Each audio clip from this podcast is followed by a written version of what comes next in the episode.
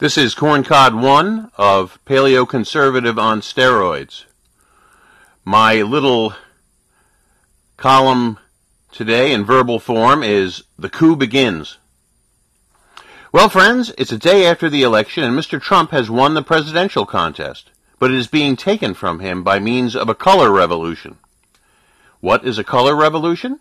It's a technique used by U.S. and other Western governments and NGOs to replace governments they don't like. The best example of such revolutions was in the Ukraine in 2004.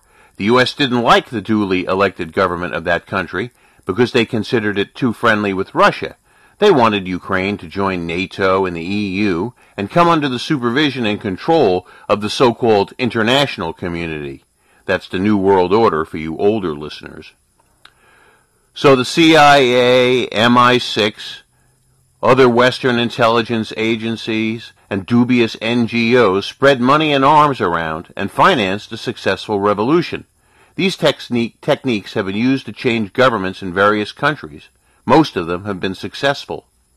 The only difference this time around is that the moneyed elites are taking over a Western country using color revolution techniques. The FBI and the CIA, in coordination with the Democratic Party, the media, and big business, have been trying to destroy Donald Trump for the last four years, but Orange Man has proved a slippery customer. I sadly think these criminals will succeed. They want to teach the upstart American people a lesson never to select a president that believes in national sovereignty again, or they will take him down too. The elites were blindsided in 2016 and are determined not to let the unwashed masses do it again. If the elites are going to use coup d'etat to depose of mild, non-leftist politicians like Trump, what hope is there for America and Euro-Americans generally?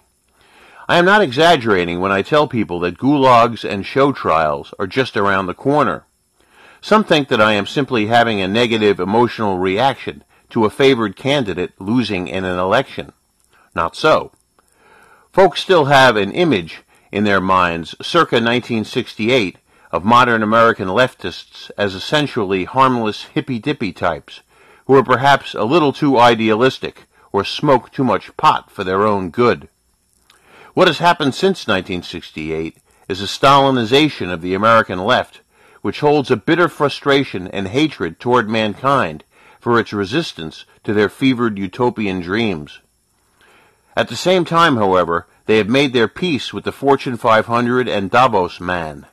They are now harnessing the power of corporate America to enslave us and the whole world. The only answer in the current situation is to keep on struggling.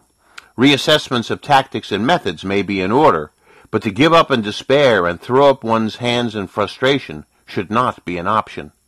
If we are headed toward a bizarre, hyper-cultural Marxist totalitarian regime, then why not continue to fight against a world that may not be fit to live in anyway. This is Corncod 1 of Paleoconservative on Steroids. Signing off.